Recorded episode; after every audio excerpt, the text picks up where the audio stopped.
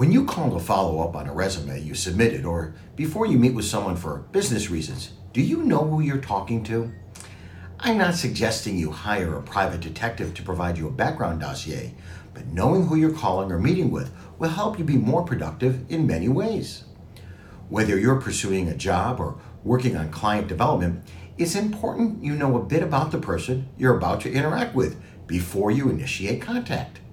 Where they work, their position, who they worked with in the past, where they went to college, organizations in which they are involved.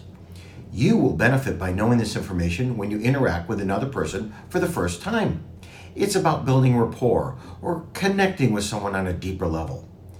You might find a common interest or experience that, if shared in the appropriate manner and time, will help you and the other person bond. Who knows? Maybe you'll find that you have a direct personal connection, and sharing that fact will instantly elevate you from stranger to friend. Business professionals often expect you to have some knowledge of who they are and what they've done prior to calling or meeting them.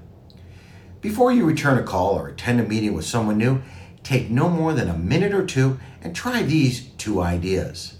First, Google their name. Include their city or company in their searches, it narrows results. If you search Stephen Weinstock, Chicago, you'll find that my name comes up so does an attorney as well as a public works director. Some would say one of me is enough. Click on the first few results, and you'll see enough information such that you can determine if that's the person. You might want to narrow your search by adding additional words associated with that individual.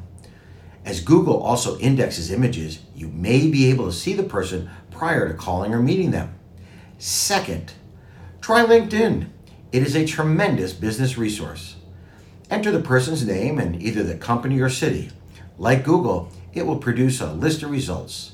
Again, you should be able to quickly determine the right person. Take a moment and read their profile. See which companies they've worked for, where they went to college, or organizations they support. You might see their postings allowing you a bit of insight into their interests. If you don't have a LinkedIn profile, it's time to create one. By doing so, you'll then also be able to see if you have shared LinkedIn connections. These too can be a great resource. Please include a professional photograph of yourself. I'm not a proponent of using Facebook to look up someone, as most use it personally versus professionally. Often people don't properly set security settings, and you might gain too much insight into their world. Speaking of which, when was the last time you checked your settings on Facebook? so the world can see only what you want them to until you choose to become Facebook friends.